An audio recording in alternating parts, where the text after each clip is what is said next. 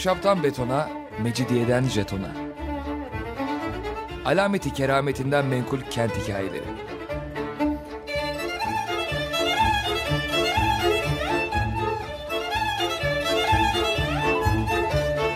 Hazırlayan ve sunan Pınar Erkan.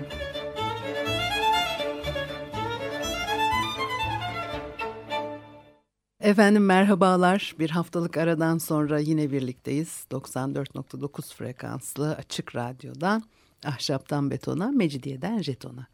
Tam şu anda başlamış bulunmakta. Anlatıcınız ben Pınar Erkan. Elektronik posta adresim pinarerkan at yahoo nokta co nokta uk. Bakalım bugün programımızda neler var. Şimdi e, belki de hiç aklınıza gelmeyecek bir şey. Osmanlı saray sofrasının soğukluk ihtiyacını karşılayan Karhâne-i Âmire teşkilatı var. Hiç aklınıza gelir mi? Kar ve buz sağlıyorlar saraya. Tanzimat öncesindeki yapısı hakkında literatürde çok bilgi yok. Hatta neredeyse hiç bilgi yok. Karhâne-i Âmire klasik dönem saray teşkilatında Matbah-ı Amire'ye bağlı, yani mutfağa bağlı hizmet sınıflarından bir tanesi. Burada görev yapanlar karcı, buzcu olarak isimlendiriliyorlar ve aylıklarını da diğer saray görevlileri gibi üç ayda bir alıyorlar. Kendilerine her sene kış mevsiminde çuha, kışlık elbise veriliyor. Bu konuda Cengiz Öncü, aklımda yanlış kalmadıysa çok özür diliyorum eğer yanlış söylüyorsam, bir çalışma yapmış. Zaten çok fazla çalışma yok bu konuda. Ben E, kar ve, ve tabii e, yiyecek, içecek e, bunlar nasıl soğutuluyor geçmiş dönemlerde çok az e, dur, duruyoruz üstünde. E, bunları anlatmanın e, enteresan olacağını düşündüm. Size e, çok lüzumlu bir takım detaylı bilgiler de vereceğim. E, saraya kar ve buz, karcı ve buzcubaşı olarak adlandırılan kişiler tarafından sağlanıyor. Karcı ve buzcubaşılar o dağıttıkları kar ve buzla ilgili aylık defter düzenliyorlar. Hesapları da senelik olarak görülürmüş. O da enteresan. Bir yıllık işte ücret alıyorlar. Ondan sonra da bir dahaki seneye bir daha. Yaz mevsiminin başlangıcını Haziran ayından Ağustos ayı sonuna kadar üç ay boyunca her gün Serbüz, Serbüzciyan-ı Hassa tarafından Karhâne-i Âmire'ye kar, e, buz teslim ediliyor. Saray ahalisine ve devlet erkanına dağıtılıyor bu e, buz ve kar. E, kar denk birimi hesabıyla buz torba olarak dağıtılıyormuş. E, ve Hassa Buzcubaşı tarafından getirilen karların e, tabii nakliye ve ırgat e, masrafları var. Onlar da saray tarafından ödeniyor. Kar ve buz e, nereden geliyor? Bursa Uludağ'dan, e, Keşiş Dağı'ndan ya da Gemlik'teki e, Katırlı Dağı'ndan getiriliyormuş. İstanbul'da da Eyüp'te kar ve buzun saklandığı kuyular varmış o zamanlarda. E, makinayla buz yapma tabii usulünün icadından önce bu kışın yağan karlar önceden hazırlanmış bu kuyulara dolduruluyor ve çabuk erimesin diye de e, sıkılaştırılıyormuş. Sıkıca bastırılıyor, sonra da üstü örtülüyor. Yaz geldiğinde de açılıyor, çıkartılıyor. İstanbul'a getirilip satılıyor. Ee, Eyüp'teki tabii o kuyular ondan sonra da oradan şehre getirilip dağıtıldığının söylenmesi. Çünkü Eyüp o zaman şehir dışında. Zaten Eyüp Osmanlı döneminde gelişmiş olan bir semt. Ee, Bizans döneminde Eyüp yok. Ee, sur duvarlarının da dışında kalıyor zaten. Dolayısıyla işte yine de kentin içine hani dahil olarak değerlendirilmeyip. Bir de Uludağ'da Ulu Buzluk olarak isimlendirilen buzluklarda su biriktirilirmiş. Pardon, su dedim, su değil, buz biriktirilirmiş. Karhâne-i Âmire'nin idare merkezinin İstanbul'da nerede bulunduğu hakkında net bir bilgi yok. Gümüşsuyu ve Eyüp'te kar ve buzun e, korunduğu, yani muhafaza edildiği ve idareye ait kuyularla araç gerecin saklandığı depolar kiralandığı tespit edilebilmiş. Ayrıca her ay düzenli olarak Beşiktaş'tan Yıldız Sarayı'na kar ve buz naklediliyor. Dolayısıyla muhtemelen bu bölgede bir depo olduğu tahmin edilebiliyor. Enteresan değil mi o da? Yani o kadar belgelerde işte bu bilgiler toparlanmış, kime kaç kuruş, hangi aralarla ne kadar ne nasıl ödeniyor, bunlar var. Fakat binanın yeri belli değil. Nasıl e, işlediği çok net değil. E, Tophane'de de bir şubesi olduğu e, aylık muhasebe icmallerinden anlaşılıyor. Kar ve buz temini Karhâne-i Âmire İdaresi. Hatta şöyle, yani kar ve buz temini Karhâne-i Âmire İdaresi e, demek lazım. Bu sarfiyat için gereken kar ve buz ihtiyacını e, Keşiş Dağı'ndan, Bursa'dan e, sağlıyor. Ama daha sonra bundan vazgeçilmiş. Gemlik yakınlarındaki Katırlı Dağları'ndan bu sefer buz ve kar getirmeye başlamışlar. Üstüne üstlük sadece o kadar da değil, dış ülkelerden de kar, buz ithal ediliyor on dokuzuncu yüzyılda. Katırlı'nın bilinen tüccarlarıyla idare arasında kar ve buz taahhüt mukavelesi düzenleniyormuş. Katırlı tüccarlarından kar, buz satın alınıyor, onlara ücretleri Aydana'ya ödeniyor. Ee, bölgede kar ve buzun kuyularda, buz göllerinde biriktirilmesi önceleri Karhâne-i Âmire İdaresi tarafından takip ediliyormuş. Sonra demek ki orada bir takım e, usulsüzlükler olmuş veya bir kusur görülmüş, neyse idarenin islahına ilişkin çalışmalar esnasında bir karar alıyorlar ve bu işin tüccarlara e, bırakılması uygun bulunuyor. Aslında tabii bu da biraz belki işte özelle, özelleştirmeye girebilir. Aslında kar etmiyor, on dokuzuncu yüzyılda devlet masraflarını kısmaya çalışıyor. Belki de hani çok büyük bir kusur görülmese de bu bir masraf kapısı. Bununla biz niye uğraşıyoruz? Bunların nasıl saklanacağını, depolanacağını da işte bunu bize satan adam düşünsün hani diye üstünden bir yük atmış. Ve Katırlı'da miri arazi üzerinde kırk beş adet kar ve yirmi adet buz kuyusu varmış. Katırlı'dan İstanbul'a e, bunlar nakledilirken beygir ve kayıklar kullanıyorlar. Burada da tabii e, hamallarla depolara taşınıyor. Katırlı'dan İstanbul'a e, getirilirken e, yüzde dört oranında gümrük vergisi ödeniyormuş. Ama o idare yeniden yapılandırılırken e, bölge halkının başvurusu üzerine bu uygulama bir işte e, irade-i seniye yayınlıyorlar ve e, kalkıyor ortadan. Bu idarenin e, ıslahı, e, Karhâne-i Âmire'nin masraflarının azaltılması, e, yeniden düzenlenmesi, yenilenmesine e, ilişkin de tabii bilgiler var. E, o e, kurumun masraflarının e, azaltılmasına ve e, yapının küçülmesine çabalıyorlar. Ancak bu şekilde varlığını sürdürebilecek, öyle bir sıkıntı söz konusu ve düzenlenen raporlarda da idarenin zarar etmesine sebep olan en önemli unsur olarak hem Karhane'de ve de Katırlı'da lüzumundan fazla memur ve hademe çalıştırılmasıyla fazla maaş verilmesi. Katırlı Dağı'nda o hali hazırda bulunan kar kuyularıyla buz göllerinin kar ve buzla doldurulması ve bunların İstanbul'a getirilmesi işleriyle uğraşılması gösterilmiş. Bir memur sayısında şişme var. İşte demin de söylediğimiz gibi bu işlerle biz niye uğraşıyoruz, onlar uğraşsın diye. Gelirlerin giderler yanında daha düşük seviyede kalmasına ve neticede de uygun fiyatla kar ve buz satışının gerçekleşmemesine neden oluyor.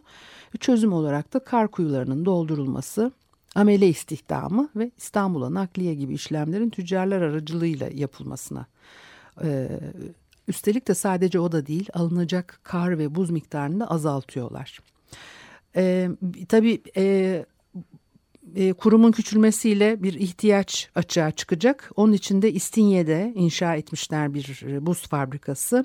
Tamam, işte artık yavaş yavaş o sanayi de ortaya çıkmaya başlıyor. Daha ucuz fiyatla karşılanabilecek o zaman bu ihtiyaç diye düşünülüyor.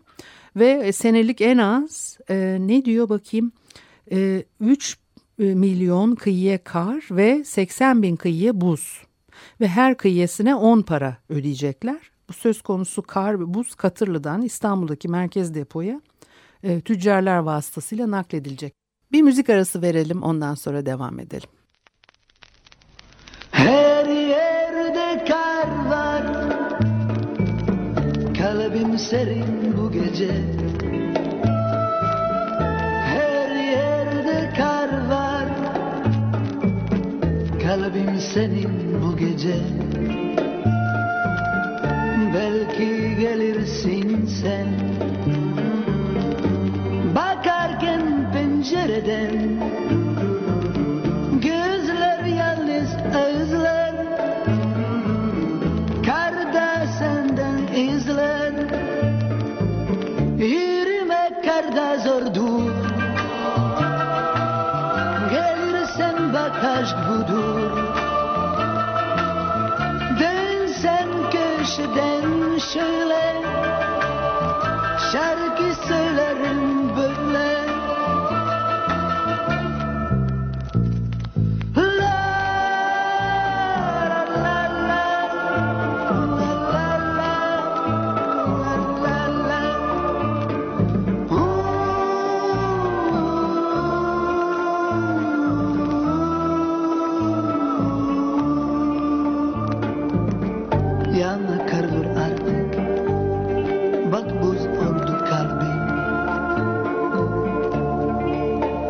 Şey senin elinde,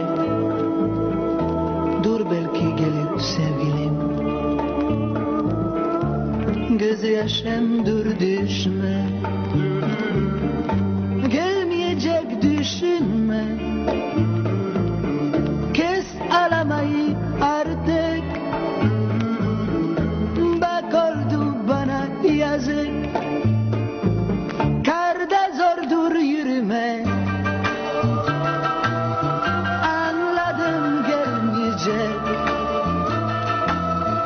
dünya oldu bana dar. Nedeni yadım söyle kar, dünya oldu bana dar. Bak ne yaptın bana kar.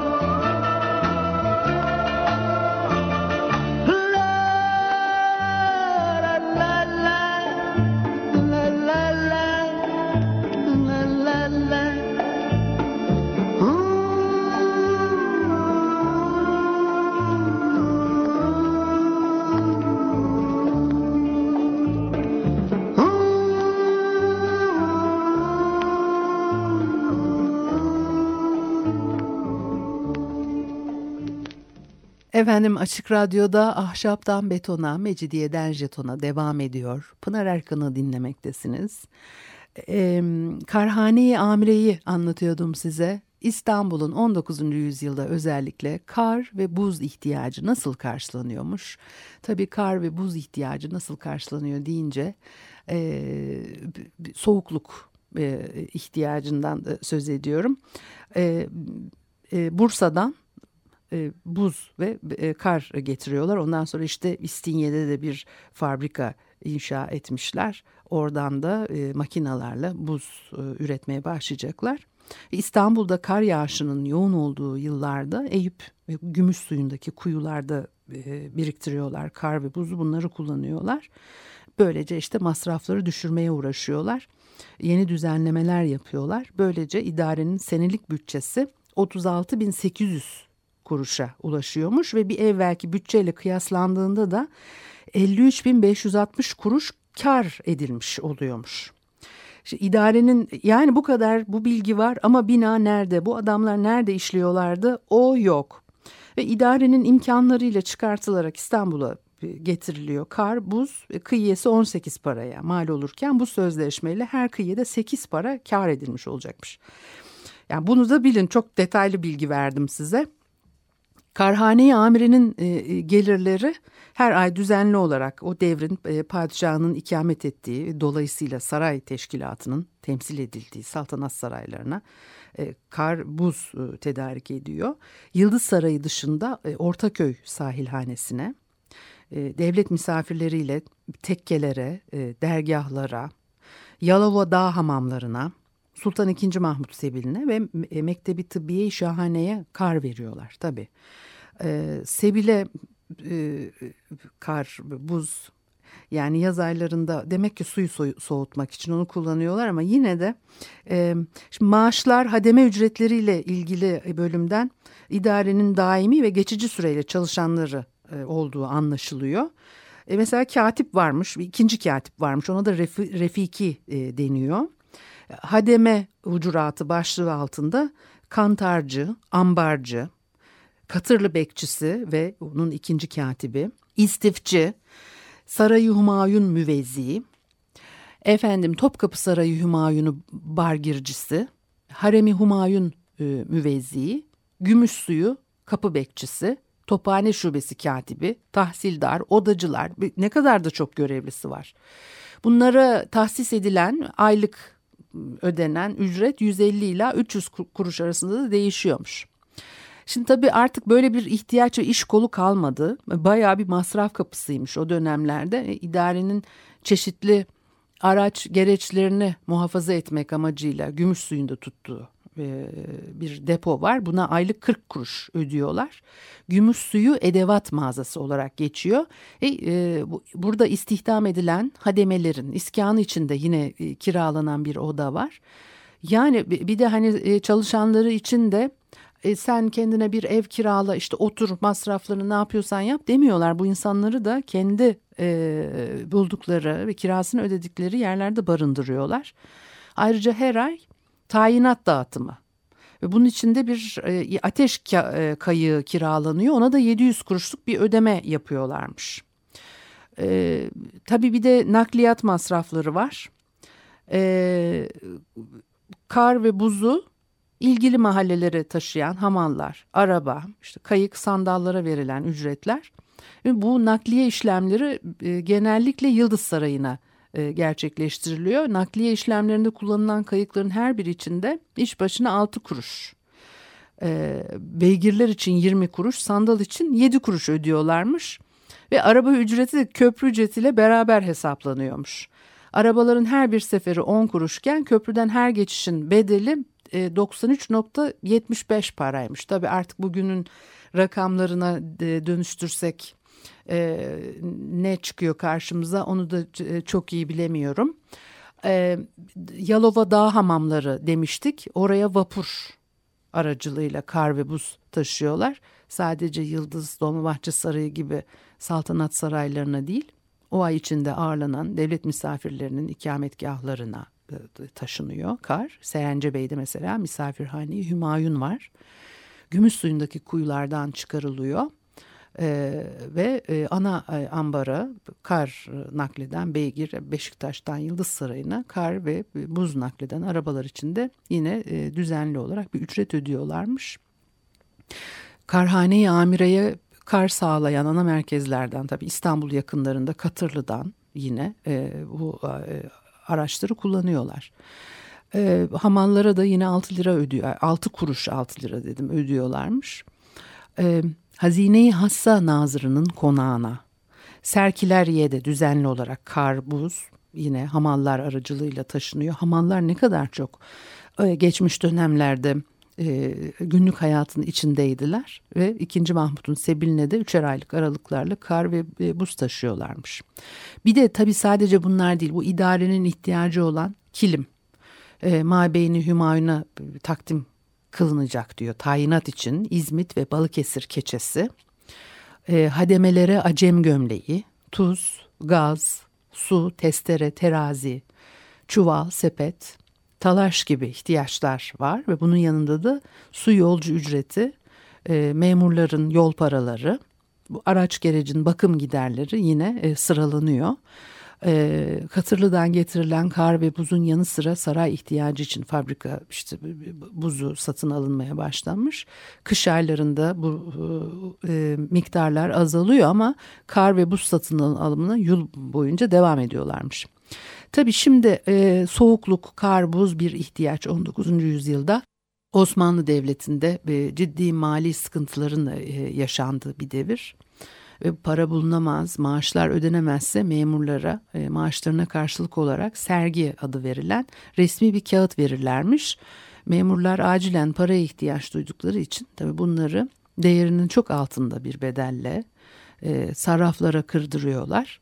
Maaş alamadıkları zaman e, ma- memurlar için para bulmanın tek yolu bu. Maaşların verilememesi esnafın işlerini de etkiliyor. E, alışveriş azalıyor. Böyle zamanlarda da halk tepki vermeye başlıyor. Bazı taşkınlıklar yaşanıyor. Mesela bin sekiz yüz seksen beş yılında maaşlarını uzun süredir alamadıkları için kadınlar maliye nezareti önünde toplanıp gösteri yapmışlar. Ardından da o sırada oradan geçmekte olan maliye nazırının üzerine yürümüşler, onu tartaklamışlar. Bu dönemler için örneğin Abdülmecit zamanında Amerika'dan buz getirildiği anlatılır.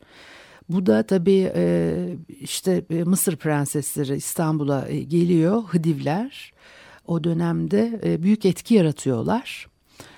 Yaşam biçimleri çok daha batılı ve büyük bir bolluk içerisinde, lüks içerisinde yaşıyorlar. Çok daha fazla sokak yaşantısı içindeler, dışarı çıkıyorlar. Yani saray kadınları öyle çok fazla sokağa çıkan insanlar değil ama bu Mısır prensesleri böyle bir yaşam şekliyle örnek oluyorlar. Şimdi saray kadınları da onlardan geri duracak değil. Bir rekabet söz konusu oluyor. Bunun etkileri, Cevdet Paşa söz eder bundan, sarayın yeni gelişen tüketim kültürünü eleştirir. Mısır prensesleri İstanbul'a geldiler, İstanbul'daki kadınları da bozdular, onları lükse, batıdan gelen tüketim araçlarına, ürünlerine alıştırdılar diye yorumlar. Aynı dönemde Avrupa kraliyet aristokrat geleneğine bakarsanız onlar çok daha uzun vadeli kalıcı masraflar, mesela ciddi inşaat programları oluşuyor batıda. Bizde müthiş bir geri dönüşüm sistemi var. Hanedan mensupları, özellikle sultanlar, birbirlerinin, yani prensesleri kastediyor. Burada da Ethem Eldem hocamızın da işte yorumlarından tabii biraz faydalanıyorum size aktarırken. Birbirlerinin sarayını tekrar tekrar kullanıyorlar. Sultanlardan biri ölünce öbürü onun yerine geçiyor. Çok fazla bir inşaat yok İstanbul'da saray anlamında. Biz hani onları hep çok lüks harcamalar yaptılar. Mali sıkıntı içinde olunmasına rağmen çok para harcadılar. Bu saraylara lüzumsuz paralar harcadılar diye bunları değerlendiriyoruz. Fakat işte Batı ile kıyasladığın zaman aslında o kadar da büyük para harcanmamış.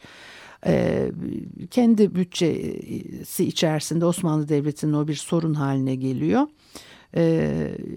Sadece imparatorluk saraylarında belirli bir seviyeye çıkıyor bu inşaatlar. Dolmabahçe, işte Çırağan, Beylerbeyi Sarayı, Küçüksu, Ihlamur Kasrı gibi sayı olarak Batı ile kıyasladığınızda çok da fazla değil. Bunun dışında kalanlar, şehzadeler, sultanlar bu saraylarda ya da evlendiklerinde kendi konaklarında, saraylarında, yalılarda kalıyorlar ki bu yapılar tabii ana saraylara göre çok daha mütevazi sayılabilir. Bütün bunlara rağmen ekonominin zaafından, işte devlet bütçesinin sınırlarından, düzensizliğinden dolayı bu masraflar bile ciddi bir yük ve külfet haline dönüşüyor. Şimdi bu buz konusunda hani bulamadılar ya bir türlü, herhalde Beşiktaş civarında bir kar ve buz deposu vardı diyor kaynağımız.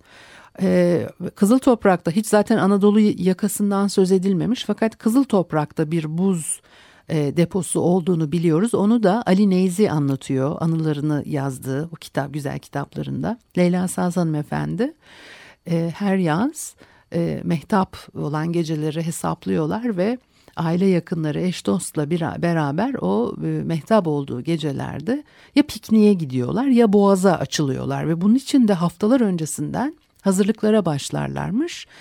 Ee, yiyecek, içecek hazırlıkları ve tabii ki yaz aylarında işte buza ihtiyaç var. Orada onu söyler, Kızıl Toprak'ta Ee, bir e, buz deposu olduğunu ve oraya sipariş verdiklerini e, ayırtıyorlar buzu ki e, mehtaba çıkacakları gece e, boğaza açılarak veya e, piknik e, yaparak buzsuz kalmasınlar, o ihtiyaçları da karşılanmış olsun diye. E, Leyla Saz Hanım efendi biliyorsunuz daha önce de konuşmuştuk, e, sarayın yetiştirdiği önemli e, kadın e, müzisyenlerimizden ve Ali Neyzi de onun e, torunuydu. E, dolayısıyla e, Kızıl Toprak'ta e, Anadolu yakasıyla demek ki ilgili çok fazla bir detay bilgi yok. Hani şehrin asıl merkezinin e, bulunduğu e, tarihi yarımada ve e, tabii Osmanlı'nın son dönemlerinde e, Dolmabahçe Sarayı ve Yıldız Sarayı ön plana çıkıyor. O bölgelerde bu ihtiyaçları karşılayacak e, depolar kullanılıyormuş. Bir de İstinye'de de işte e, fabrika yapmışlar. Peki e, bu haftalıkta bu kadar olsun. Haftaya görüşene kadar hoşça kalın diyorum.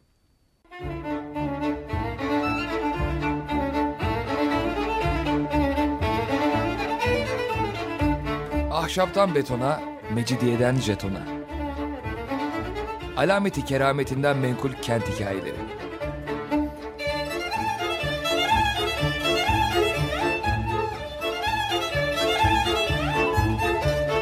Hazırlayan ve sunan Pınar Erkan.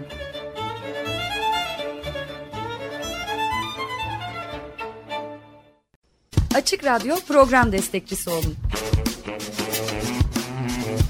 Bir veya daha fazla programa destek olmak için iki yüz on iki alan koduyla üç yüz kırk üç kırk bir kırk bir.